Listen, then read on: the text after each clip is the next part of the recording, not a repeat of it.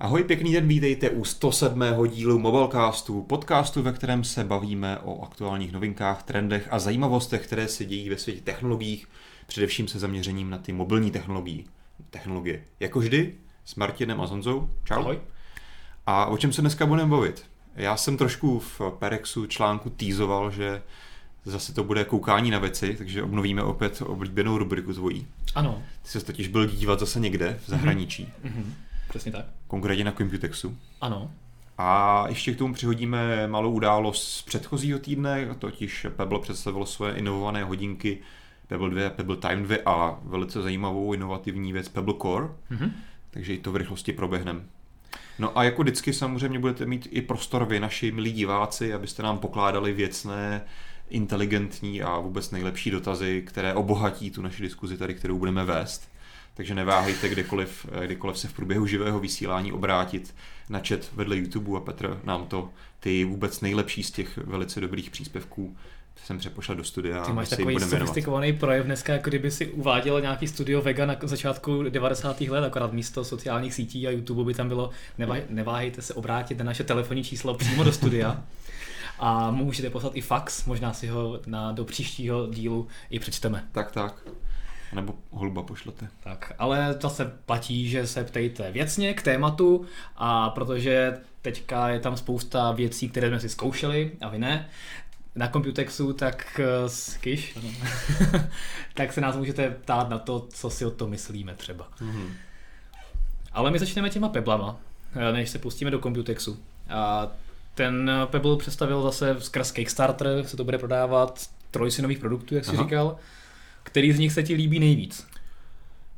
Um, mě tak, jakože Pebble Time 2 jsou tak nějak, jakože vypadají OK, konečně mají větší displej, ale k tomu se dostaneme třeba později, mm-hmm. ale mě nejvíce se zaujal Pebble Core, což je zase nějaká malá inovace věc, kterou zase Pebble přináší jako novinku, protože dá se říct, že samozřejmě nebyl, zdaleka nebyl úplně první, kdo by přines, přišel se Smartwatch, ale byl to takový nějaký ten první předvoj, kdo opravdu přišel s prvními použitelnými hodinkami s dlouhou výdrží, že prostě měli nějaké stabilní funkce, že první pebly tohle prvními nějakou tuhle dlouhou dobu posledními, protože jako když se podíváme na trh s chytrými hodinkami, co tak, výdrže, tak ano. Tak pořád jako Pebble jsou někde úplně jiné než zbytek. Jo, takže si myslím, že Pebble se podařilo tady nastartovat nějakou vilnou smartwatch, která teďka poslední tři roky tady tak nějak žije ještě se z toho nestal nějaký velký mainstream, ale jednoduše aspoň v našem uzavřeném světě technologických nadšenců je to docela velké téma. Mm-hmm. A mám pocit, že Pebble Core, což je vlastně takové nositelné příslušenství, nemá to žádný displej, Není to tedy, vlastně nejsou to hodinky a není to hlavně připojené k telefonu. Hmm. Má to vlastní slot na SIM kartu, to znamená má to vlastní konektivitu, jak na 3G sítě, tak na Wi-Fi, samozřejmě Bluetooth a tak dále. Ale co a to má hlavně, taky? přesně, to je, to je věc, která je hodně užitečná. Takže, takže je to vlastně zařízení, které nosíš samo o sobě a samozřejmě díky té GPS a hlavně i té podobě, kterou tam Petr určitě ukazuje, je to vlastně taková malá krabička, kterou si připneš třeba na triko, na bundu, hmm. nebo dáš do kapsy na klíče, hmm. tak je to vlastně věc, kterou třeba u sebe můžeš nosit, když třeba jdeš běhat a nemusíš se tahat telefon. Hmm. To znamená, samozřejmě díky té GPS změří si, kolik si toho naběhal, je v tom samozřejmě krokoměr, ale i díky tomu, že tam je ta SIM karta, tak si myslím, že to právě rozšiřuje ty možnosti toho příslušenství mnohem dál, protože jasně, jako GPS trackery tady máme hrozně už dlouho a v tím by asi Pebble úplně nezaujal. Ale co je tam velice zajímavý, tak Pebble právě kombinuje tu 3G konektivitu, která je dostupná vždycky téměř všude, když si pohybuješ aspoň ve městě, eh, s hlasovým asistentem Alexa od, mm. od Amazonu. Mm. Díky tomu prostě můžeš eh, si objednávat věci, vlastně veškeré věci, co udělá Alexa, ovládat, že samozřejmě vlastně to je potřeba říct, že vlastně na tom zařízení asi jedno nebo dvě tlačítka velké, díky kterým si jako třeba spustíš vlastně ty hlasové příkazy a potom právě ovládáš to celé zařízení. Můžeš skrz to samozřejmě poslouchat hudbu, mimochodem i streamovat skrz Spotify. Což je právě věc, která mi dává ohromně smysl, protože hmm. kdyby to tam nebylo, tak by to bylo zařízení, které je sice super, ale vždycky bys musel a pokud jsi zvyklý poslouchat hudbu u běhání, což jako spousta lidí dělá, hmm. tak bys vždycky musel stejně mít nějaké další zařízení, třeba Android Wear hodinky a tak podobně, ale protože tady je všechno v jednom, dokonce tam je i vnitřní paměť, takže nevím, giga, no. jestli do jaké míry to bude sofistikované, že by si mohl třeba nějakou tu hudbu eh, dávat i do offlineu, třeba v tom Spotify, nebo si tam nahrát nějaké MP3, a, ale je to přesně jako jedno zařízení, které kombinuje úplně všechno, hmm. nemá to display, takže to i něco vydrží a dáš si to kamkoliv chceš a vlastně si vyběhneš Jo. beze všeho a to mi dává hodně smysl. Můžeš- A hlavně tohle to budou mít rádi operátoři. Jo. Můžeš skrz to posílat SMSky. Bohužel se mi nepodařilo zjistit, eh, jestli skrz to jde i telefonovat. Hmm. Ale jelikož skrz to pošleš SMS, máš tam konektivitu, tak si myslím, že by to technologicky šlo. Teď je otázka, jestli pro to Pebble bude mít nějaký rozhraní. Dávalo by Eh, to smysl, že si necháš eh, třeba přesměrovat hovory sem, když eh, jdeš běhat, nebo dnes, uděláš dneska nějakou... třeba funguje, že jo, LG Watch Urbane LTE se teďka třeba v Americe prodává běžně Hmm. a prodává to přímo Verizon a AT&T asi. Mhm. A tam vyloženě právě si to koupíš, máš tam právě, že když aktivuješ ty hodinky, tak vlastně ty hovory se ti přesměrovávají z telefonu na tohle číslo, takže se dokážu představit, že podobným způsobem to může fungovat i tady. Mhm. Co je potřeba říct, eh, samotná ta krabička, ten core nemá v sobě mikrofon ani reproduktor, vždycky to spolíhá na to, že si do toho připojí sluchátka neboli headset, který má i ten mikrofon v sobě. Jasně. Takže vlastně bez sluchátek s mikrofonem to asi téměř ani nepůjde ovládat. Tak na druhou stranu asi prostě počítá, že to je tak specifické zařízení, že vždycky ta sluchátka k tomu budeš mít. A má to jack, nebo musíš Má mít to jack, no. Může, můžeš mít bezdrátová To je přes jasný, Bluetooth, to je jasný, ale má ale- to jack. To, to se tam vešlo, super, tak jo. Není tam lightning konektor na sluchátka. No, k tomu se ještě dostaneme. Každopádně, co je zajímavá, je i cena, ale Mhm. bohužel i dostupnost, Mhm. protože se toho nedočkáme příliš brzo. Já jsem si říkal, je, to by byla super věc, kterou bych si mohl v létě třeba koupit v Americe, že bych s tím potom chodil běhat, Hm. Ale bohužel se toho dočkáme až skoro za rok, no za půl roku. Teďka už je červen, takže někdy v lednu, Lednu, začátkem no. příštího roku bychom se toho měli dočkat, takže si ještě chvilku počkáme. Ale je asi pravda, že tam budu muset ještě hodně věcí vyře- vyřešit. Předpokládám, že tam nebude slot na SIM kartu a bude tam eSIM, možná. Mm, to přiznám se, že nevím, je to dost možný. Takže možná i to, Hmm. to trošku zdržuje, že Mhm. samozřejmě eSIM teďka je teprve v počátcích, tak tam možná je pár věcí, které se musí dořešit právě s operátory nebo s certifikací. Uvidíme, nevím. Každopádně cena nějakých 70 dolarů, 69 dolarů 69, což je s DPH nějaké 2000. je si myslím úplně super. Jo? Jako na to, že to opravdu, jestli to spolehlivě bude dělat tyto věci, tak Hm. to kolikrát ti stojí spoustu sport tracků jako mnohem víc, tím, že tam je GPSka. Asi velká otázka bude výdrž no, tohohle zařízení. Jasně, případně nějaké napojení na další služby, ale Hmm. vzhledem k tomu, že to bude zapojené do nějakého ekosystému Pebble, tak uh, by tam nějaké Já tam hlavně vidím jakože být. hodně, hodně, hodně důležitý krok je napojení na tu Alexu, která sama o sobě se rozvíjí, protože má otevřené API. Hm, Vlastní výváři třetích stran, jak vlastně do ní mohou dělat aplikace. To si myslím, že, že je hodně zajímavý krok od Pebble, že se nesnažil vyvíjet zase ještě své vlastního nějakého hlasového asistenta, ale využil nějakou existující otevřenou platformu. Mhm, mhm. Ona ta Alexa obecně má celkem uh, zajímavou budoucnost, teda jsme Mhm. mm-hmm. co jí predikováno právě proto, jak říká, že je otevřená. Tak uh, i různí výrobci eh, smart homes řešení a tak podobně právě Alexu začínají implementovat, protože to je přesně ekosystém, který je otevřený a docela snadno se s ním dá pracovat a využiješ něco, co už funguje. Hmm. A čím víc lidí se do toho bude zapojovat, tak tím víc eh, se bude Alexa zdokonalovat a čím víc firm samozřejmě to bude využívat, tak tím také, no a tím pádem celý ten ekosystém té Alexy uh, půjde výrazně víc dopředu, než kdyby to byl nějaký malý systém, který by se každý výrobce smart home udělal sám. Hmm. Takže a samozřejmě musíme říct, že tam čeština pořád není. Tak eh, na to se právě ptal Jirka na, na chatu. Tam samozřejmě jako u většiny hlasových asistentů, kromě tedy Google, Hmm. který uh, a češtinu má, i když samozřejmě tam není, není, není dostupné úplně všechno, co v angličtině, tak tam ty hlasoví asistenti prostě Hmm. zaostávají. Já jsem teďka se snažil najít, jaká, jak je to s tou výdrží Pebble Core. A první bod je tady, že eh, ten, ta výdrž může být variabilní. Ano, to je, to je taková, taková právnická odpověď. A druhá je, že jsou navržené tak, aby eh, do, poskytly 4-hodinovou výdrž během toho fitness trackingu, to znamená, že aktivně si GPS-kou trackuješ něco. To není zas tak moc, Hmm. no. To je takový jako standard, na který já se třeba dostávám Ale no. hned tady dodávají, že samozřejmě ostatní, ostatní věci, jako třeba tracking your pet, to znamená sledování tvého mazlíčka zvířecího, což je zajímavá věc, mm-hmm. si to může dát třeba na svého psa. Mhm. A nebo samozřejmě to, že to nosíš a posloucháš uloženou hudbu v té, v té paměti, tak ta výdrž má být o hodně větší, ale nepíšu kolik. Jasně, tak ale jakmile aktivuješ GPS služby, tak se to sníží. Tady tady už to už mají rozepsané. 4 hodiny při tom GPS běhání a streamování hudby Hmm. zároveň. Až 9 hodin eh, při používání GPS, ale přehrávání hudby z vnitřního úložiště Mhm. a až 20 hodin pouze při používání GPSky. Tak to už je pak zajímavý. To je, to je super, Hmm. protože běžně se to po, pohybuje u nějakých třeba 6-7 hodin, kdy třeba u tohohle bandu 2 Hmm. je to většinou tak jako půl dne neustálého GPS hmm. trackingu bez nějakého zastavování, tak je to opravdu nějakých 5-6 hodin. Hmm.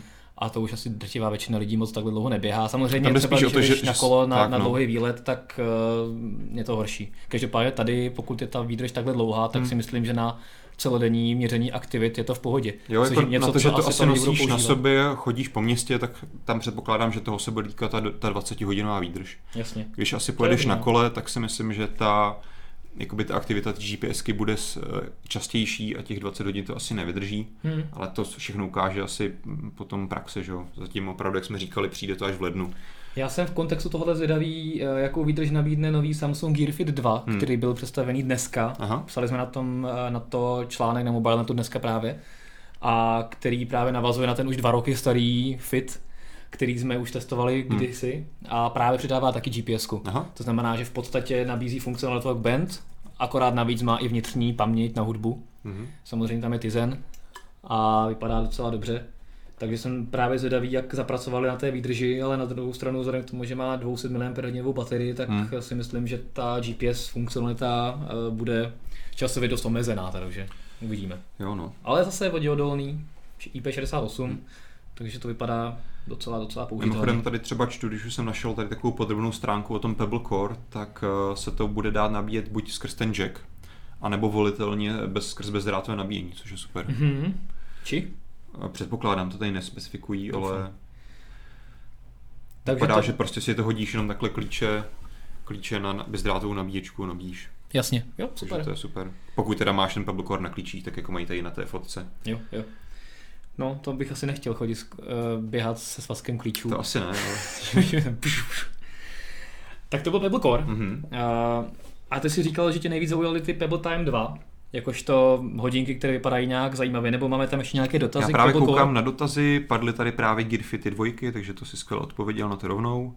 Uh, Ptali by tady dotazy na výdrž a ještě tady Ivo Apetauer se ptá, zajímalo by mě, jestli má Alexa včera vůbec smysl. No nemá úplně. Tak jako stejně jako ostatní asistenti, pokud vládnete angličtinou, tak, eh, tak samozřejmě si hudbu na tom spustíte Hmm. A, SMS-ku v angličtině to možná napíšete, v češtině ne. Hm. Každopádně smysl, nesmysl, pokud nebudete využít Alexu, tak, tak nemá tak Pebble Core smysl, protože je- jinak ovládat nejde. V tomhle případě ano. Takže No. tady je potřeba, Hm. aby aspoň šel nějak základně používat, tak je potřeba se naučit pár základních Hmm. příkazů a hold takhle Samozřejmě použít omezeně. No. Jedna věc jsou ty základní příkazy, které se asi tak nějak dokážeš naučit a druhá věc je právě to, že v tom je velká síla Alexy, ta napojenost na ty služby, že si objednáváš věci, kupuješ, eh, dá, děláš si nevím poznámky, je to napojený na tomhle, na tomhle Hmm. a to prostě v České republice nefunguje. Tady vlastně ani nefunguje Amazon jako samotný prodejce věcí, že? Jasně. Takže v tomhle to hold asi bude omezený a pokud si to někdo v Česku chcete koupit, tak počítejte s tím, že opravdu budete na to muset mluvit anglicky a bude to opravdu na to, že pust mi písničku, udělej mi poznámku, nevím, začni měřit běhání. Tak. U těch asistentů by mi ani tak moc nevadilo, že to není napojené na ty služby třeba. Amazonu a tak, ale právě, že když se pohybuješ úplně v jiných reálích jazykových, tak je ti to dost k ničemu, No. takže když se chceš nechat navigovat k nějak, do nějaké ulice v Praze, tak jim Palackého ulice, tak jako to ti nerozumí. Hmm. Chceš napsat sms kamarádovi nebo na Messenger odpovědět, píšeš v češtině, nerozumí ti, takže tam jako spoustu věcí bys klidně vyřešil v té angličtině, ale to zadávání českého textu Tak, tam prostě nejde. Hmm. Nebo srozumit, srozumitelnost nebo porozumění tomu českému textu, Spíš- ať už jsou to adresy nebo něco Tak, podobného. zadávání těch českých názvů. Tak, takže to je prostě problém. Dobře, ale Ale tolik... Ivo Petauer je můj věrný komentátor na Twitteru, Jo. co se týče letadel a, a cestování, takže tím toho zdravím. Zdravíme Iva. Ptal se mě, jaká byla cesta v Boeingu 7300 China Airlines. Jo. Byla dobrá. Byla dobrá. A, dobře, Pebble Time 2. Pebble Time 2, to jsou hodinky, které vypadají, nebojím se říct, jako první od Pebble jako hezky. Mhm. Ostatní vždycky byly takové jako nějaké všelijaké, že to byly, bylo vidět, že tam jsou nějaké kompromisy, hlavně u těch Pebble Time prvních. Hmm. Ten display vůči tomu tělu byl malinký. Tady došlo fakt k výraznému zvětšení. Eh, 80% vyšší rozlišení a 50% větší rozměry, takže ten rámeček už tam je menší. A už vypadají, oni vypadají trošku jako Zen Watch. od Mhm. Asusu, nebo jako Apple Watch, No. takové jako kulaté. No, prostě jsou, uh, jako, nejsou kulaté, ale jsou hranaté, ale mají zaobané rohy. No, Tak, tak. Takže docela to vypadá hezky. Samozřejmě jsou zachované všechny ty přednosti Pebbleu, takže dlouhá výdrž. 10 i hodin, když, 10 dní teda. No, když tam je ten barevný displej, Mhm. a zase teda ten e-inkový. Takže za mě celkem jakoby fajn a rozhodně už vypadají docela k světu. Jo. Uh, cena má být nějakých 4900 s připuštěním DPH, dostupnost v listopadu. No a zase až listopad, jako docela to představují dlouho předtím, než se to než se to uvede na trh, to je docela To je, škoda. to je jako. asi jediná škoda, jinak si myslím, že ta cena je přijatelná vzhledem k tomu, co ty hodinky budou dělat. Uh, mají uh, měřič typové frekvence, mikrofon pro diktování SMS a tak dále, poznámek. Hm. Takže pokud vyloženě neholdujete tomu, že potřebujete mít Apple Watch napojené, využívající všechny funkce toho systému, nebo naopak Android Wear, spokojíte se spíše s tím asistentem, který vás upozorní na ty věci, což si myslím, že je stejně primární funkce všech ostatních smartwatch a hlavně vydrží 10 dní, tak si myslím, že to bude zajímavá volba. Mhm. A už to, jak jsme říkali, nevypadá prostě tak obyčejně díky tomu displeji. Tak. No a nejdřív se dočkáme klasických Pebble dvojek, už v září by Hmm. měly být a jsou, oni jsou lehčí než ty původní Pebble a mají snad tam nějakou, nějaký mikrofon, Gorilla Glass nově, lepší. Mají, mají, mají odolné sklo, přesně jak jsi říkal, jsou lehčí, mají zase měřič typové frekvence a mikrofon navíc. Hm. ale pořád vypadají takové jako, nevím, no, takové hračky, takové plastové. Jsou takové, jako, že asi dokážu si představit, že k některému stylu se jako můžou hodit, jsou takové barevné, že jo, pestré, ale nemůže si jít úplně asi ke každé příležitosti. No tak, ale můžeš s nima třeba plavat. No. To je jakoby asi věc, která s většinou ostatních hodinek dělat moc nemůžeš. A hlavně, hlavně budou stát 99 dolarů, což je nějakých necelých 3000 korun a zase výdrž týdenní, takže jako Což je super. asi za, za hodinky fajn. Hm? Jo, jakože Pebble fajn. Mo- Moc teda nechápu, proč pořád se drží toho Kickstarteru. Jasně, jako chápu to z toho marketingového hlediska, že tam je obrovská Hm. hm. komunita uživatelů, kteří přispívají a je to, je, je tam je to určitý marketingový nástroj spíš. Tak jako dostaneš Ale- teďka peníze na to, že někomu prodáš hodinky v lednu, že jo? Takže- Jasně, ale pořád už Pebble jako je už nějaká zavedená společnost, která už má nějaký, nějaký cash flow a přijde mi jako zvláštní, že už se nedrží nějakého normálnějšího konceptu a pořád jakoby Na sbírají druhou tom stranu, Kickstarteru. to je taky zajímavé číslo, které vyšlo najevo právě v souvislosti s představením, je, že Pebble do této chvíle prodal zatím pouze 1,8 milionů hodinek. Hmm. Což když to porovnáš s kýmkoliv jiným, kdo teďka vyrábí smartwatch, tak je to třeba hlavně samozřejmě s Applem, tak je to fakt málo. Na, na, vzhledem k tomu, jak to, Apple, jak to Pebble dlouho dělá a jak jsou vlastně celkem levné ty hodinky. Je to pravda, no. Jo, takže tady asi i z tohohle pohledu pořád vlastně Pebble je v té komunitě, která, fázi. tak v té komunitě, která se v tom vyzná, jako je to jméno, má tu pověst, Hmm.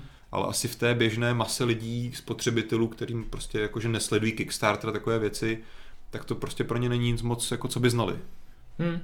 Si říkám, že by třeba Elon Musk mohl s novou Teslou 3 přijít na Kickstarter, aby vybral peníze na ten obrovský. Tak on si dělal kick, Kickstarter takový trošku sám, no, s předobjednávkama, ale... No, no, dělá, ale pořád jako bude muset investovat obrovské peníze na to, aby to nějak jako naběhlo, ta, ta výroba, takže jo, to No teďka, by tam teďka, teďka říkal, ne, že do tří nebo dvou týdnů má mít úplně kompletní design, že už to nebudou měnit a do konce roku snad mají mít první funkční prototyp finální. To je ta menší část, no, to na- naběhnout na sériovou No. no. výrobu a naběhnout na ten počet aut, který on slíbil, to už je ta horší část. Uh, Jirka se ještě ptá, jaký operační systém běží na těch nových Peblech. Tak je to zase inovovaný, inovovaná, inovovaný operační systém Peblu. Teďka nevím, jestli mu říkají nějak time. Timeline nebo Pebble OS, nevím. Time OS. Každopádně je to zase vyšší verze toho současného systému, který najdete v současných Pebble hodinkách. A jsou tam nějaké nové, vlastně, co jsem pochopil, rychlejší nějaké aktivity, přístup do nějakých naplánovaných událostí v kalendáři a tak dále. Pořád je asi je důležité ale... říct, že to se to neovládá přes dotykový displej. Tak, Že tam, pořád jsou ty boční tlačítka. trojice tlačítek Tak, na straně. Což je taková jakoby velká odlišnost Hmm. oproti jiným chytrým hodinkám, které se spoléhají právě na ten dotykový displej, tak tady je to opravdu trošku zase jiné. Někomu to moc nevyhovuje, ale na těch pár jednoduchých věcí zase je docela v pohodě. Na druhou stranu zase ty tlačítka jsou opravdu spolehlivá a jakože pokud se naučíš, že tohle tlačítko dělá tohle, tak to Hmm. prostě vždycky provedeš, než přece jenom jako musíš uznat, že na tom malém dotykovém displeji, než se někam jako do, do, doskroluješ, tak no. Ale nemáš Jo, no. tam tu odezvu, že jo, na to. To ne, no. Takže tak, uh, tolik asi k Peblům. Mhm. Doufáme, že se jich teda dočkáme i v Česku nějak rozumně, protože Pebble už u nás, že jo, taky oficiálně tady existuje. Mm-hmm. Tak snad, uh, než vlastně teďka, když to předobjednáte nebo objednáte na tom Kickstarteru, tak vám to asi dojde kdekoliv na světě, nehledě na nějakou běžnou distribuci, tak potom je teda Za otázka, měsíců. Otázka, kdy proběhne ta skutečná, ten prodej v tom retailu, to znamená v nějakém běžném obchodě e-shopu Hmm. i tady u nás v Česku, to zatím nevíme. Takže ty datumy, co jsme říkali, tak uh, To jsou- jsou to začátky prvního shippingu těm Tak. early bakers Tak, na Kickstarteru, takže to si můžeme ještě dál počkat. pravděpodobně. Bůh ví, jestli Pebble Time 2 stihnou vánoční trh třeba. Uvidíme. Dobře, a nyní Aha. další díl rubriky Martin se byl dívat na věci. A tentokrát jsem se teda vrátil z Computexu, Mhm. mm-hmm. který proběhl tento týden na Tajvanu. Určitě k tomuto seriálu máme i zajímavou grafiku, kterou tam Petr vymýšlí a pouští. Doufám, že ano, zase z minula. A teďka se hodí ještě o to více. a tam v podstatě Computex je každý rok hodně one-man show Asusu, Mhm. někdy méně, někdy více. Tentokrát o to více, že Asus vlastně dlouhou, dlouhou dobu nic nepředstavil. Je to opravdu hodně neobvyklé, že třeba na CESu ne, ani jeden nový produkt, Hmm. na MVCčku také jsme No. nic neviděli nového, až teďka vlastně na Computexu, takže na takhle velkou firmu to bylo až neobvyklé, jak dlouho se nevytesla s novým produktem. Já když jsem vymýšlel název, tak jsem původně chtěl napsat Martin se by, byl dívat ne na Computex, ale na Asus. Ale ne, bylo tam toho potom zase docela K tomu hodně. se dostaneme taky. A, ale samozřejmě Asus tu show celkem opanoval, byla tam jak tisková konference přímo Asusu, tak uh, ROG, což Hmm. je ta herní značka uh, Asusu. A musím teda říct, že ty novinky, které tam představil, tak mě zaujaly jako v poslední době málo co. Je to Že- pravda, že i třeba v porovnání s předchozíma Computexama tady se jako našlo dost zajímavých věcí. No. Že, že opravdu, jako, hlavně po designové stránce si myslím, že Asus jako už se nemá moc kam dál posouvat. Že opravdu jako my fakt ty produkty uh, má úplně krásné. A třeba co se týče alternativy k Apple obecně, tak Aha. v podstatě Asus je asi z těch, řekněme, Windowsích uh, výrobců jediná alternativa Hmm. společně možná ještě s HPčkem, které má taky občas některé hezké kousky. Uh, asi jako jediná taková alternativa. To je pravda, no.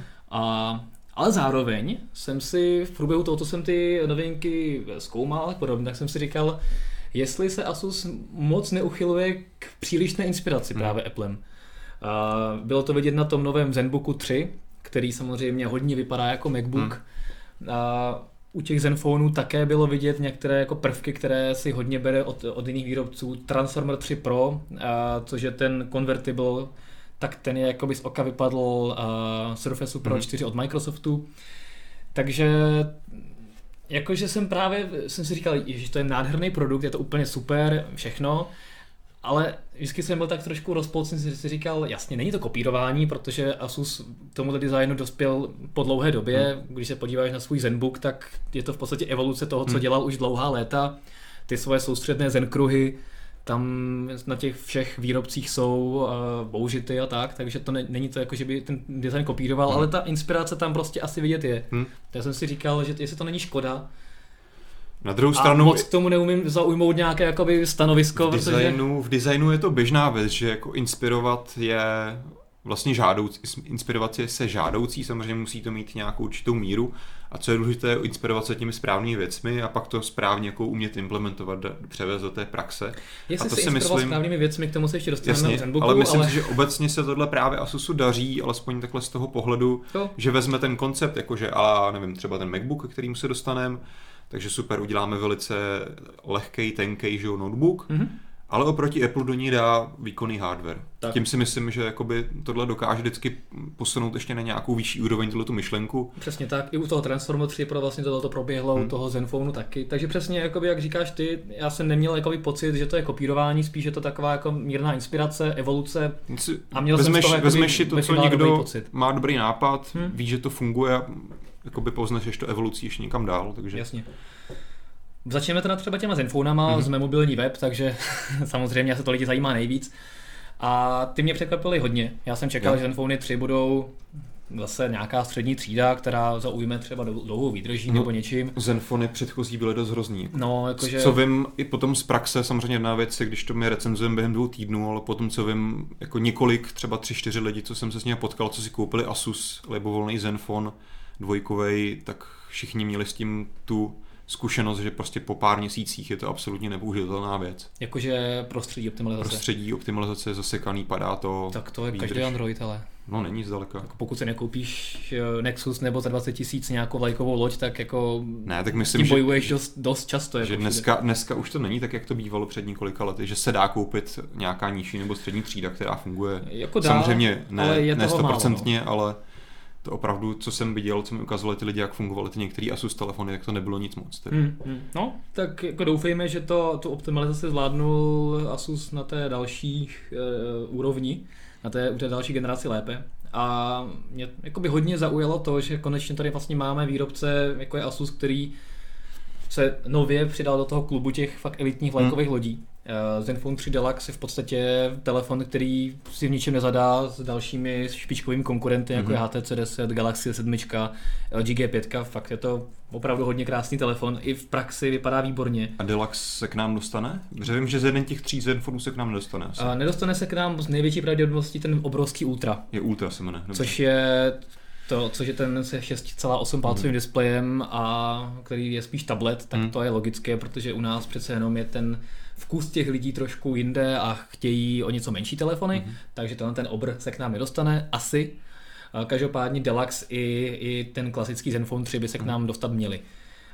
Ale? ale uh, s- asi s menšími displeji. Hmm. To právě jsem zjišťoval na stánku a několik lidí mi tam potvrdilo, že u toho Zenfonu 3 je to skoro jisté, že zatímco ten byl představený s, myslím, že 5,5 palcovým displejem, a tak k nám by se měl dostat s 5,2 palcovým displejem Mhm. a u toho Deluxu jsou ty informace takové smíšené, ale také by se měl ten displej o něco zmenšit na 5,5 palců. A samozřejmě s tím by se mělo poměrně zmenšit i tělo, Mhm. ale nemělo by tam dojít k žádnému zhoršení jiných specifikací. Aha. Takže spíš je to jenom o tom, Možná třeba v- baterie. Velic, velikostí úložiště a baterie asi. Úložiště, to je potom podle trhu, samozřejmě Jasně. u nás asi ta vrcholná varianta Zenfonu 3 Deluxe 256 GB vnitřním úložištěm a 6 GB RAM asi nebude úplně Právě no. žádaná, takže asi si ji sem Asus nedováží, nebude dovážet, ale asi nějaké střízlivější hmm. úložiště eh, tady bude. Samozřejmě s tím zmenšením těla asi přijde i nějaké zmenšení možná baterie, hmm. případně ten telefon bude malinko tlustší. Ale to by nám asi tak moc nevadilo. To jako já na jednu stranu to kvituju, že se k nám dostanou trochu menší telefony než tady ty obrovský pádla. Na druhou stranu se trochu divím Asusu a tady té jeho strategii, že ho to prostě musí stát peníze navíc při tom vývoji. On prostě nedělá jeden model, ale dělá jich víc, jako fakticky v té továrně, že jo. Jasně, tak ono to je potom akorát o tom přizpůsobit to na nějaký konkrétní trh, ono dělá víc výrobců, Samsung má taky jako spoustu velikostí, Jček různých a tak, akorát některé se taky prodávají jenom v Ázii, některé jinde. No jasně, ale uděláš si model a ten prodáváš na tom trhu, že jo, ale třeba ty prostě vlajkové lodě, ty zásadní modely jsou prostě totožně, alespoň v těch základních věcech, Hmm. jako provedení ty jak konstrukce všude stejné, že jo. Třeba, třeba mu to nějak vychází číselně, nevím. Každopádně jako mně se hodně, fakt hodně líbil. Hm? Konstrukčně byl výborně zpracovaný, displej byl super, jsem rád, že tam právě uh, použil klasické Full HD, že tam nebyl, nebylo Quad HD nebo 4K i z té hlediska Hmm. hmm. výdrž baterie, je tam špičkový chipset Snapdragon 820. A je vidět, že vzhledem k tomu, že Intel už s těmi mobilními chipsety úplně přestal, tak uh, Asus úplně přesedlal Hmm. právě na Qualcomm. A veškerá ta funkcionalita, včetně foťáku, který Hmm. fakt by měl být super, včetně optické stabilizace, laserového zaostřování a dalších věcí. Ten telefon prostě vypadá krásně, umí spoustu věcí hezky a, a Asus se tam hodně chlubil tím, že nemá ty předíly na antény jako iPhone. to je pravda, to je přesně, ano, to, na, to jsem, na to jsem skoro zapomněl a to je přesně taková ta hezká inovace, na kterou si člověk si člověk řekne, no jo vlastně, to jako na tom iPhoneu to je přesně to hnusný, hmm. že máš krásný kovový záda, nahoře to je sprzněný těma plastovými tlustýma předělama, tady to najednou není, i když ten telefon má Takže ten design. telefon je opravdu celý kovový až k displeji všude. Jo. Že není tam žádné, třeba vepředu, jak má HTC, plastová ploška nebo něco. Uh, v posled... Ne, ne, ne, ten je celý kovový, akorát uh, vlastně ty antény se podařilo vměstnat do toho rámečku, do toho diamantem broušen, do té diamantem broušené hrany, která je vlastně mezi přední částí a bokem. Aha. To znamená, ty plastové předěly, tady to je vidět i trošku, Mhm. mm-hmm. jsou asi tak jako milimetrové a jsou jenom na té malinké skosené hraně u displeje, ale na bocích ani Mhm. vzadu nejsou. Mhm. To samozřejmě platí u toho Deluxu, u toho normálního Zenfonu 3, který má skleněná záda, tak Jasně. tam jsou ty předěly normálně na boku. Hm. Takže tam je to už v pohodě, ale u toho Deluxu opravdu je to jenom ten kousek a mm-hmm. opravdu to vypadá fakt jako luxusně. Až teďka otisku prstu je bohužel se na zádech, koukám. Což mě nevadí, já jsem toto většinou, většinou rád, takže jasně jako spoustě lidí, lidí to vadí, že když to je položené na stole, tak že si to neotevřou, ale většinou jako ten telefon stejně beru takhle do, do ruky a už nějak mě to nevadí. Já jsem u těch Huawei jsem se na to zvyknul hm. docela. Hmm. A takže Zenfone je super. Kdyby vás něco zajímalo, tak se samozřejmě ptejte, ale nevím, jestli tam máme už nějaké dotazy nebo ne. Hmm. OK. A potom ten Zenbook. No. U toho jsme se už zastavili, že je tam inspirace Macbookem. Někdy až přílišná. Někdy až přílišná, bohužel narážíš na USB-C, hmm. jediný konektor. Já na druhou stranu jsem se nad tím třeba teďka zamýšlel, protože já sám mám Zenbook, tak jsem se si třeba když jsem si koupil tenhle ten model, jak jsem si říkal, jestli počkat na nový, na nový kousek nebo ne, nakonec jsem, nakonec jsem si koupil tohleto, tak jsem logicky koukal na to, co Asus teda představil. A tak jsem si právě přemýšlel nad tím jedním konektorem a jako vlastně jsem si uvědomil, že v 98% případů by třeba pro mě vlastně ten jeden konektor byl i výhodou. Protože já třeba... Ty jo, na, najednou se to úplně celý obrací, jo. No protože teďka tady mám, že jo, Zenbook starší a ten uh, má prostě USB trojkový klasický Ačkový konektory, mám tady HDMI, DisplayPort, napájení, a já když prostě přijdu do kanceláře nebo domů, tak se tam položím na ten stojánek a zapoju obraz, USB, myš, napájení, tohleto, tamto. Mm-hmm. A takhle, kdybych prostě přišel, píchneš jeden USB-C, samozřejmě musíš si koupit, budeš mít něco, nějakou dokovací krabičku, mm-hmm. ale to je prostě jednorázová investice a tím prostě zapojíš, vypojíš jeden kabel a skrz to, že díky tomu, že to je moderní rozhraní, tak prostě si vyřeší všechno.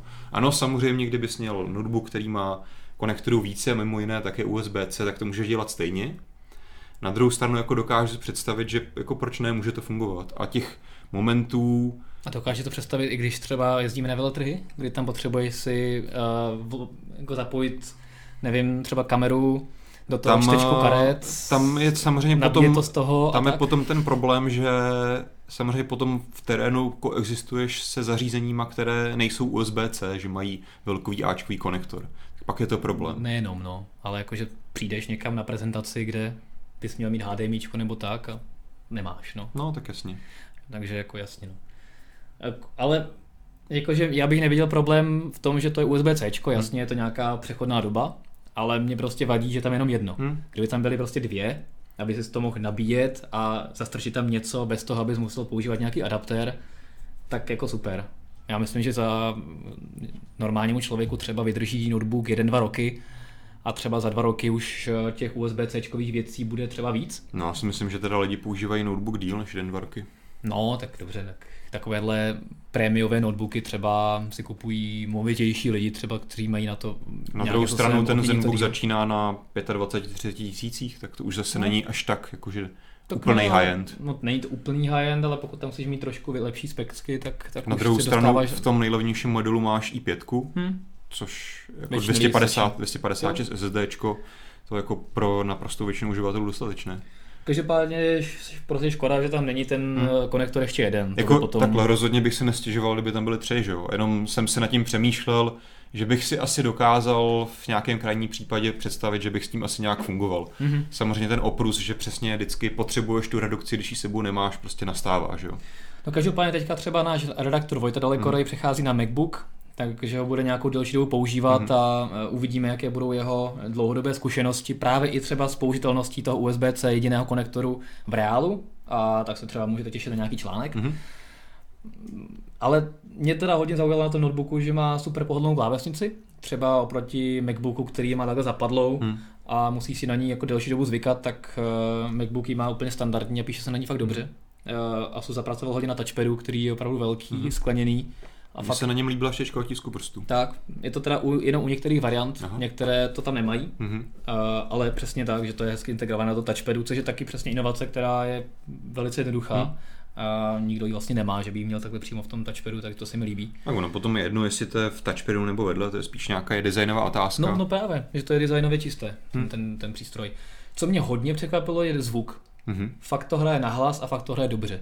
To jsem jako byl hodně překvapený. Což třeba tady ten starší model, když ho nemáš položený takhle na, na stole, to znamená, že on má tady reproduktory tady dole, hmm. na té základně směří dolů, takže tam Asus počítá s tím, že si to bude odrážet tu desku. a i tak to není nějak moc hlasité. A když já třeba ten notebook mám takhle na stojánku, tak jako by ten zvuk je hodně špatný z toho. Hmm, tak tam opravdu já jsem, Že tady jsou, myslím, že repráky dva ze spodu a dva někde ze předu, ne? tam jsou taky úplně stejně, ale právě když jsem ten notebook vzal, tak on začal hrát Mhm. a i v té hrozně hlučné hale jsem se toho okamžitě všimnul, prostě jakože Maria a fakt to hrálo dobře Hmm. a nahlas. Že opravdu celý ten notebook jako rezonoval. To, že je tenčí než, než Hmm. MacBook, přitom tam máš normální Core ičkové procesory, máš tam až terabajtové uložiště, myslím, Mhm. SSDčkové, super, jakože Jo. specifikace perfektní. Já jediné, co jsem zvědavej, jestli ty i7, co tam budou, nebudou nějak podtaktovány, protože upřímně v takhle tenkém těle Asus se chlubil, že tam má nějaký 3 mm větráček, úplně nevím, jak to bude dobře uhleditelné v té opravdu plné zátěži. Tak třeba tam má nějaký heatpipy ještě do toho No tak, daný. ale i tak, jakože prostě nikdo zatím nepřišel s takhle málo chlazeným i, i7 v notebooku, no. Tak. Tak ale ta bude asi učková, ne? no jasně. No a tak uh, například Acer, Switch Alpha 12, že jo, ten má, Hmm. to je convertible, kde máš i7 a Mhm. je chlazen kompletně pasivně, no, heatpipou. To je právě, to jsme o tom dneska právě taky psali článek, že jsem si to Mhm. zkoušel právě na Computexu. Tak v tom případě možná Takže- se blízká na lepší časy. Ale otázka je, jestli třeba tenhle taky není nějak podtaktovaný. Uh, no, jasně. Ale pořád, i kdyby byl podtaktovaný, tak pořád tam máš výrazně vyšší výkon, než kdybys tam měl AMkový procesor. Jasně, co mě na tom právě láká, to je, že máš prostě v tom opravdu tenoučkém lehkém těle teoreticky stejně výkonný stroj na papíře, jako mám třeba já teďka na stole. Teoreticky. Jo, ale teďka otázka, jaká bude praxe, takže to se asi dozvíme, až třeba budou první modely na testování, pak vedou se nějaké benchmarky s Hmm. těmi ostatními eh, notebookovými procesory v porovnání. No. Tak, tak. No a vlastně další dvě, tak to byl Transformer 3 Pro Já bych novinky. možná tady mám no, pár, pár připomínek k tomu. eh, K MacBooku. K, k ZenBooku 3 a USB-C hlavně. Ne k MacBooku? MacBooku ne. Já jsem to sledoval, že jsi tomu často říkal MacBook. Na No, protože to vypadá jako MacBook. A ZenBook a MacBook to už je jedno. To je pravda. A Marek Smekal eh, tady poznamenává k USB-C, že to není nevýhoda. Například já jsem v životě nepoužil čtečku karet a jiné porty. Občas používám USB na flešku plus port na napájení. MacBook si plánu koupit a jeden port mi opravdu nevadí. MacBook to... nebo ZenBook? MacBook. Aha.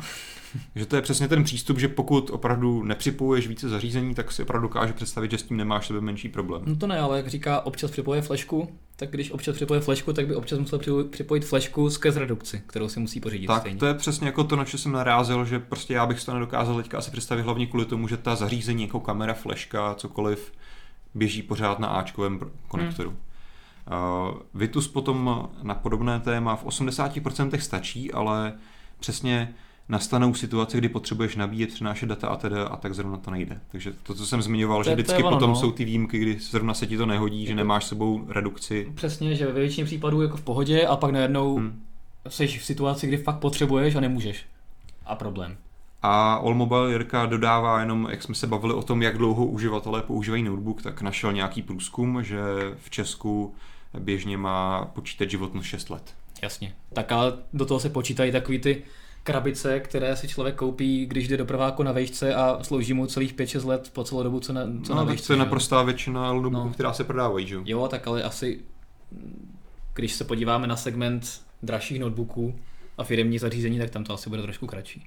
No, já myslím, že někteří zaměstnanci firm, kteří dostávají vysloužilé notebooky, Jasně, viděl jsem i takový jako krabice, který jako slouží hodně dlouho. Je to pravda, no. Je to asi, je, je asi pravda, že v Česku stejně jako u telefonu je ta doba trošku delší. Nevím, jestli až šestiletá.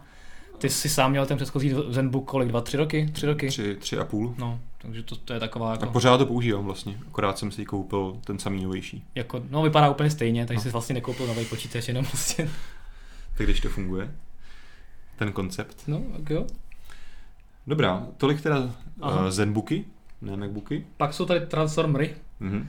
které um, Asus teďka začal dělat trošku jinak od této koncepce, že prostě máš nějakou takhle odstrhávací obrazovku a pevnou klávesnici přešel k, ke koncepci, kterou dělají spíš ostatní. Hmm. Co mě trošku překvapilo, protože vlastně Asus byl průkopníkem této koncepce odstrhávacího displeje, hmm. Tak eh, doufám, že ji úplně nezahodí a Hmm. třeba na IFI v Berlíně se dočkáme nějakých novinek. A každopádně teďka představil dva modely, které jeden se hodně inspiroval Surface Pro 4 od Microsoftu a druhý má koncepci spíš takovou, jako třeba teďka používá Huawei, Samsung a tak podobně, to znamená jenom tablet a který se zastrčí do takového obalu, který je kombinovaný Hmm. kláves, s klávesnicí a ten slouží jako stojánek, když to ten, ta pročková verze má ten stojánek samostatný Hmm. Jasně. stejně jako právě Surface. Hmm. A oproti tomu Surfaceu je ten Transformer hezčí, má Mhm. zase takový ty diamantem broušený hla- hrany. Říkal jsem si, že ten Surface už nemůže být moc hezčí, ale ten Asus to dokázal zase. Mhm. Je tam mnohem lepší klávesnice, která se fakt neprohýbá, fakt se na ní dobře píše, má velký touchpad a zase je snad tenčí, výkonnější, Mhm. nevím co ještě. A je to teda, ta klávesnice je srovnatelná s nějakou takovou klávesnicí, jako opravdu pevnou, hardwareovou? No s takovou to zrovna ne, to je taková jakože spíš menší, ale normálně z notebooku úplně v pohodě. Fakt jsem na tom začal psát a Mhm. opravdu hodně, hodně pohodlná. OK. Že bych to klidně srovnal s, s klávesnicí, co mám u toho HP Spectre X360, to Mhm. znamená fakt jako velká pohodlná klávesnice. Opravdu se na tom dobře píše, což mě jako velmi se příjemně překvapilo. A jako fakt super. Mhm. Je tam USB-C, což třeba Surface nemá, Mhm. takže já jsem jako za to jsem jako hodně rád. A je tam jinou, nebo jich tam má víc konektorů? Eh, Je tam USB-C, je tam USB-A, No. je tam HDMI a čtečka karet tam snad taky je, mikro Mhm. SD, takže Takže takhle by měl asi vypadat protově Zen, Zenbook. no tak tam oni tak tenoučký, on je ještě tenčí než Je MacBook. pravda, že Ačkový konektor bys tam asi nenacpal Ten opravdu, už ne, ale no. těch Cčkových bys tam mohl dát víc. Právě, právě. No a právě Transformer 3 je tenoučký fakt nádherně vypadající Mhm. jako zařízení, na kterém teda hrozně ulpívají otisky prstů zezadu na Mhm. té zenové eh, broušené kovové straně, to je úplně magnet. Vypadá to fakt hezky, ale. A co se mi líbí, tak u toho Transformeru 3 eh, je čtečka otisku prstů takhle nahoře. Aha. Že prostě, jakmile zapneš eh, notebook nebo ten transformer, tak, tak eh, rovnou si můžeš se přihlásit. Mhm. Je to kombinované právě s tlačítkem pro vypínání, takže ty vlastně ho zapneš a rovnou se ti přihlásí systém, stejně jako u Mhm. telefonu, což je Jo, fajn. Dobrý. U toho pročka překvapivě to tak není a uh, Asus tam spoléhá na Windows Hello kamerku, Mhm. mm-hmm. na RealSense. Takže tam čtečka není vůbec. Hmm, hmm. Tak no, uvidíme. Zrovna v notebooku by neměl být problém v tabletu dát tu čtečku takhle tady, že jo, vlastně na ten velký ukarej kolem displeje. No, Už víme, že vlastně Qualcomm třeba už asi dva roky ukazuje řešení, které funguje skrz nějaké sklo, Hmm. že, to, že to mají jako primárně určené do telefonu, ale tím spíš bys to do tabletu mohl dát. Jasně, ale pak byste musel dávat nějakou malinkou ikonku, kde by se to muselo dávat. A Tak to se stejně asi, tady asi se máš nechtělo kazit ten Loga, design. kamerky, senzory, tak jako.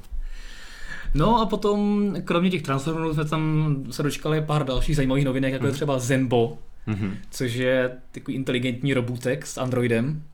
A Na Androidu běží. na Androidu to běží, no. Který, který ovládáš hlasově Mhm. a dokáže ti pomáhat v domácnosti se spoustou věcí. Mě to připomíná hrozně číslo 5, eh, číslo 5 žije, anebo toho robotka Volího z toho seriálu od Pixaru nebo Mhm. mm-hmm. Disneyho, nebo odkud, odkud to je.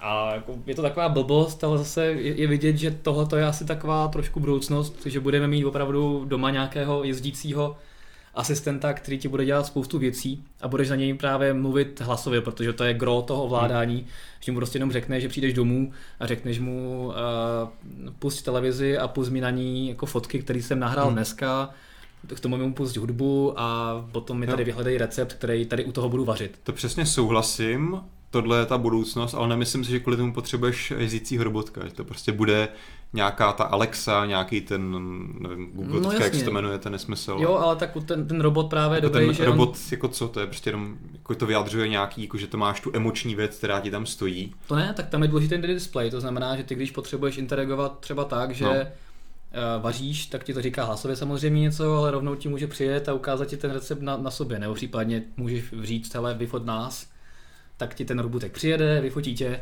Dobře, no.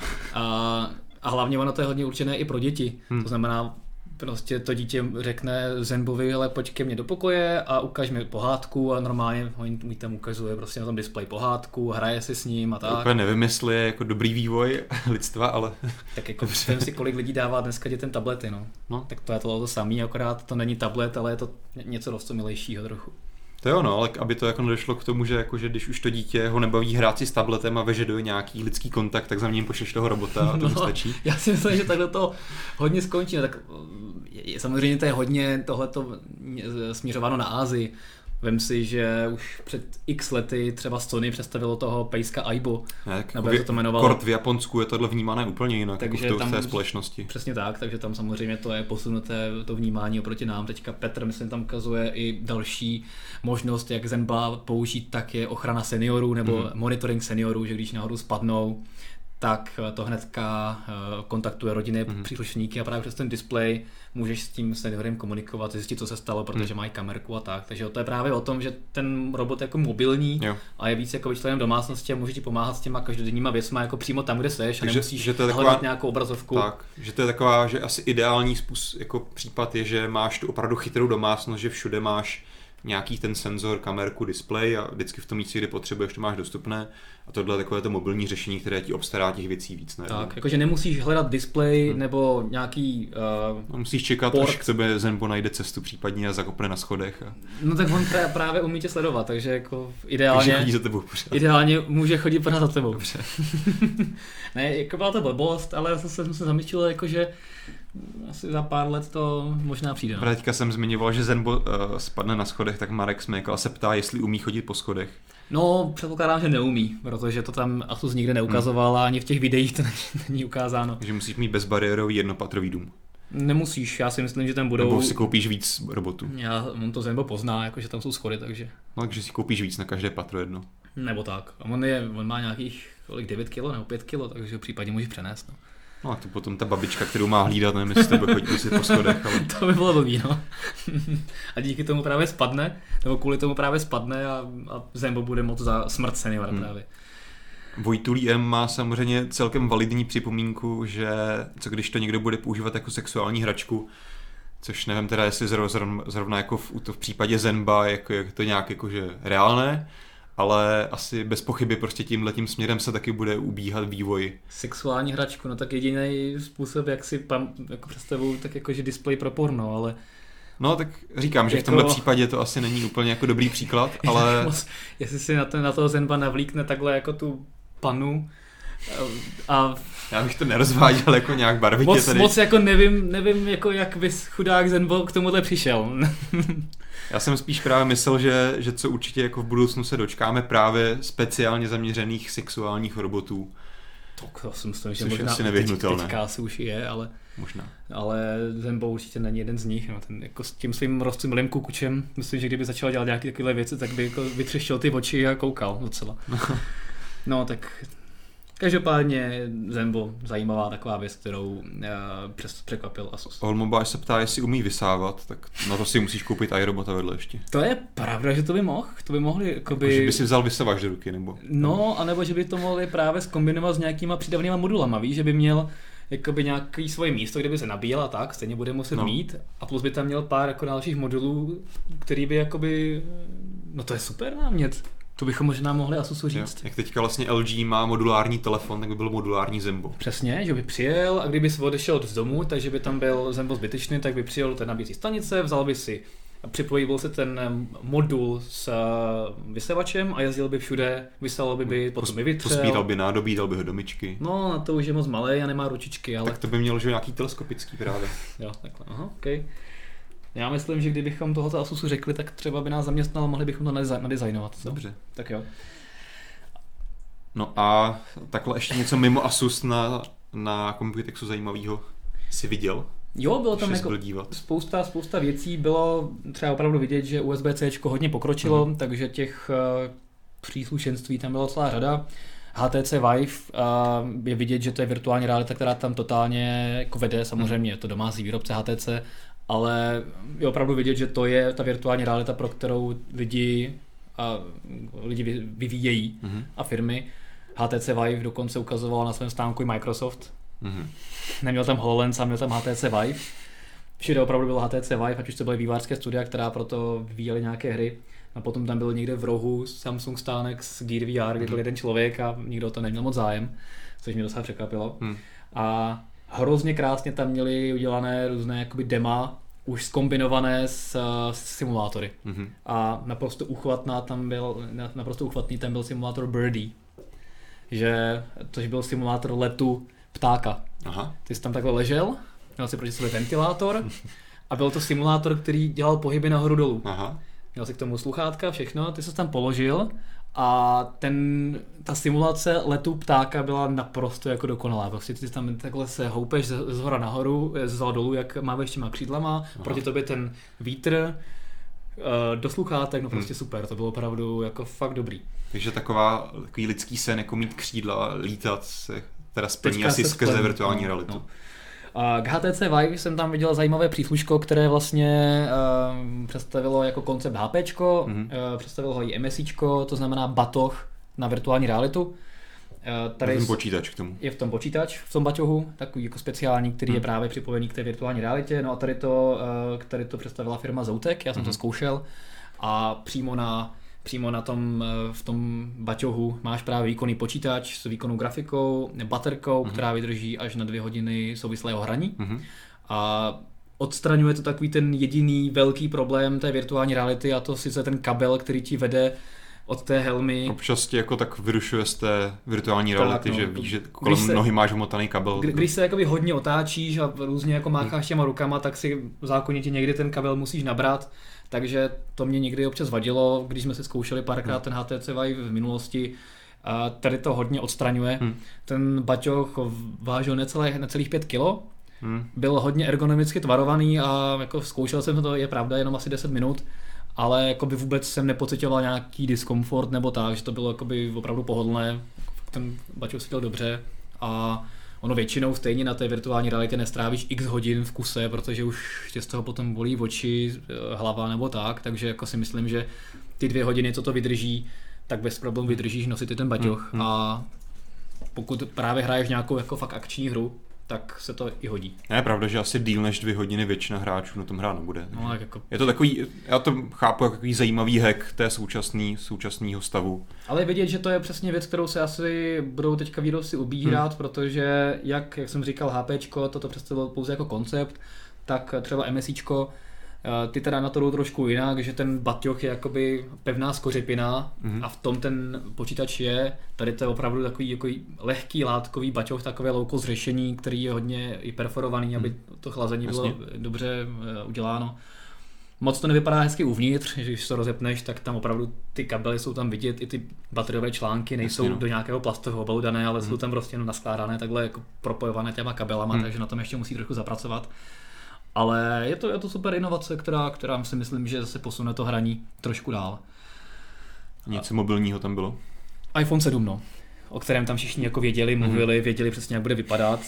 Firma tam už vyráběla přímo pro něj eh, pro iPhone 7 tam vyráběla eh, sluchátka do Lightning konektorů, mm-hmm. protože samozřejmě prý iPhone 7 nemá. Tak to už se vyrábí dneska, že jo? Vyrábí. Jako nějakou dobu. Ano, ale tam to bylo přímo marketováno jako uh, pro iPhone 7. Hmm. Tak i když jako náhodou iPhone 7 bude mít třeba půl mm jack, tak tam stejně tady ta sluchátka zapojíš, takže jasně, vlastně jasně. nalžou. No, přesně tak. Uh, jsem se jich ptal, a co když bude mít třeba půl mm jack a ten lightning kabel nebudou lidi tak jako moc používat ty sluchátka, oni, oh, to, to, my víme, že to tak bude. Tak asi už mají jiné informace. Hmm, možná. A každopádně jako nám se pod článkem strhla hrozná diskuze o tom, jak je Apple špatný a zase naopak druhý, jako je Apple prozíravý, hmm. že konečně ten obstarožní 3,5 mm jack zbytečný dá pryč, takže o tom se dá, myslím, že vést uh, dlouho diskuze, ale proč ne? Jako no to má, tady ta diskuze má jenom jako dva takový základní body. Jednak je ten konektor, který je prostě tady už, nevím, přes 20 let a druhá věc je vlastně nějaký převodník toho digitálního že jo, signálu na analogový, který ti vždycky za, zajišťovalo to zařízení, ve kterém si měl ten konektor. A teď to budeš muset přinést na ta sluchátka, mm-hmm. což zase přinese úplně nové problémy, které jsme doteď nebyli zvyklí řešit. Mm-hmm. Ale to je zase asi na nějakou jinou další diskuzi, že to nechme stranou. Ale zároveň spoustu dalšího příjmu pro výrobce sluchátek. To je pravda.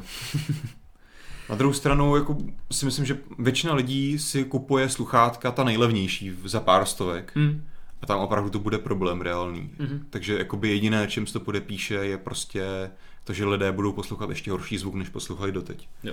Protože prostě se nebudou chtít koupit o 300 korun dražší sluchátka, protože tam mají nějaký lepší že jo, zesilovač. Mm. Ale to uvidíme. Uh, a jinak je vidět ten trend, to znamená virtuální realita tam prostě jede, hmm. opravdu hodně. HTC tam měl paradoxně svůj stánek, ale neukazoval tam telefony, ale právě jenom virtuální realitu a měl tam udělané právě takovéhle krásné kul- kulisy, že když stříš ve městě, tak tam máš prostě město, Což ještě jedno, když což ještě je jedno, ale vypadá to dobře.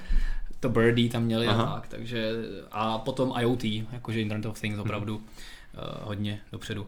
A vidíš, skoro bych zapomněl, že jsem se tam díval na koncept hodinek Blocks, Mhm. ten, ty modulární chytré hodinky, které už jsou tady nějakou dobu a e, na Kickstarteru nebo na Indiegogo, teďka nevím, na kterém z těch portálů, sbírají peníze. Mhm. A v září se jich dočkáme. Uh, ještě to máme trošku pod NDAčkem ty fotky a videa, protože k tomu chtějí dávat příští týden nějaké velké oznámení. Aha. Každopádně jsem si je zkoušel v praxi a vypadá to překvapivě dobře. Jo? Já jsem se trochu bál, že jak je to modulární, že to bude takové nějaké hrozně velké, hnusné, ale je to opravdu srovnatelné s běžnými Na hodinkami. druhou stranu, když nosíš Ben dvojku na ruce, tak Bend dvoje v pohodě. Co je? Co máš proti Bendu dvojice? má na každý straně centimetrový pásek. Co je? Tak to je normální fitness náramek, no. No, dobře, no. Ne, ale opravdu, když si dáš, jsou malinko masivnější než třeba Huawei Watch, Hmm. ale zhruba a oproti třeba tvým Motorolám si myslím, že jsou srovnatelně velké. A dobře mají vyřešené ty moduly, že se do sebe hodně dobře zacvakávají. Je to jako dobře udělané. A těch modulů, které tam budeš mít, které slibují, tak je celá řada. Od běžných, jako je GPS, Mhm. větší baterka a takovéhle věci, až po divné věci typu LED diodka, senzor zápachu, senzor UV a takovéhle věci. Fakt jich tam mají asi 20 nebo 30, které postupně budou uvádět na trh. A jako opravdu to vypadá dobře. Zajímavé je, že operační systém dělají lidé z bývalého Google, nebo bývalí lidé od Google, mm-hmm. kteří vyvíjeli Android Wear, ale vadilo jim, že je příliš uzavřený, Mhm. takže začali dělat nějaký systém, který je podobný. Eh, Ten systém jsem zatím zkoušel, ale je to nějaká úplně verze, která vypadá úplně jinak než ten finální systém. Aha. Eh, Není to teda systém, který vyvíjejí přímo pro blogs, ale tyhle ti vývojáři dělají nějaký univerzální otevřený systém pro chytré hodinky, na kterých právě poběží i. Jo. A jakože koncept super. Nevím, jestli bych to využíval, oni říkali hodně, že je to o tom, že nemusíš přece nosit pořád všechny funkce sebou na hodinkách, že GPS eh, si dáš jenom, Hmm. když jdeš na sport a, a takovéhle A to věci. je zase jako alá zpátky ta diskuze o Zenbooku a Macbooku, že, jo? že prostě jako je super sice, že většinu času nepotřebuješ HDMIčko, ale že potřebuješ, tak potom tu, tu, ten modul, nebo teda potom potažmo v případě Macbooku ten konektor nemáš. No. Jasně. Je to asi spíš o tom, že tímhle tím způsobem si můžeš nakonfigurovat trošku lépe hodinky, které chceš používat. To znamená, že když chceš eh, hodinky, které mají, které jsou chytré, umí všechny ty věci, které jsou v tom základním balení, ale prostě nechceš je nabíjet každý den, tak si k tomu přidáš prostě Hmm. dva bateriové moduly, máš tam dohromady nějakých 500 mAh a na víkend může bez nabíječky. K tomu si dáš ještě malý GPS modul a, a, a máš Jsi zase na jednom dní. No, když náhodou. jasně, jasně. Jo, takže je to takový zajímavý koncept. Já sám nevím, jestli bych to používal, ale, ale bylo to zajímavé se to vyzkoušet. Mhm. Takže vy se můžete těšit na video a první dojmy příští týden, až nám skončí NDAčko a embargo. Takže určitě se na to mrkněte. A pak tam bylo spoustu věcí, jako laserové klávesnice a Hmm. různé jako další přísluško, takže v dalších dnech rozhodně ještě se máte na co těšit. Tak V jo, neděli vyjde náš Gadget Mix super. z Computexu, takže se nám máte na co těšit. Takže se, jak říká Martin, máte na co těšit a tím bych to asi dneska uzavřel. Mhm, Ať vůbec se toho dočkáte, nekoukáte na Mobilecast do nekonečna. tak. A díky za pozornost. Sociální sítě Jako, nakonec? jako vždycky nás nezapomeňte sledovat tam, kde uznáte za vhodné. Jsme všude, kde si jenom dokážete představit. Třeba i na Periskopu, který nově už ukládá videa, takže Mhm. se můžete podívat i na Periskopy z veletrhu třeba. Jo, určitě doporučuju. A pokud by vás zajímalo třeba, kdo vyhrál uh, BlackBerry Priv, hodinky Pebble, o kterých jsme se Mhm. dneska bavili, ne ty nové, ale ty stávající, tak se podívejte už teďka na mobilné.cz, protože tam máme vyhlášení uh, soutěže právě o BlackBerry Priv, uh, hodinky Pebble a nějaké dárkové poukazy, tak se rozhodně podívejte. Takže gratulujeme výhercům Mhm. a mějte se pěkně. Ahoj. Čau.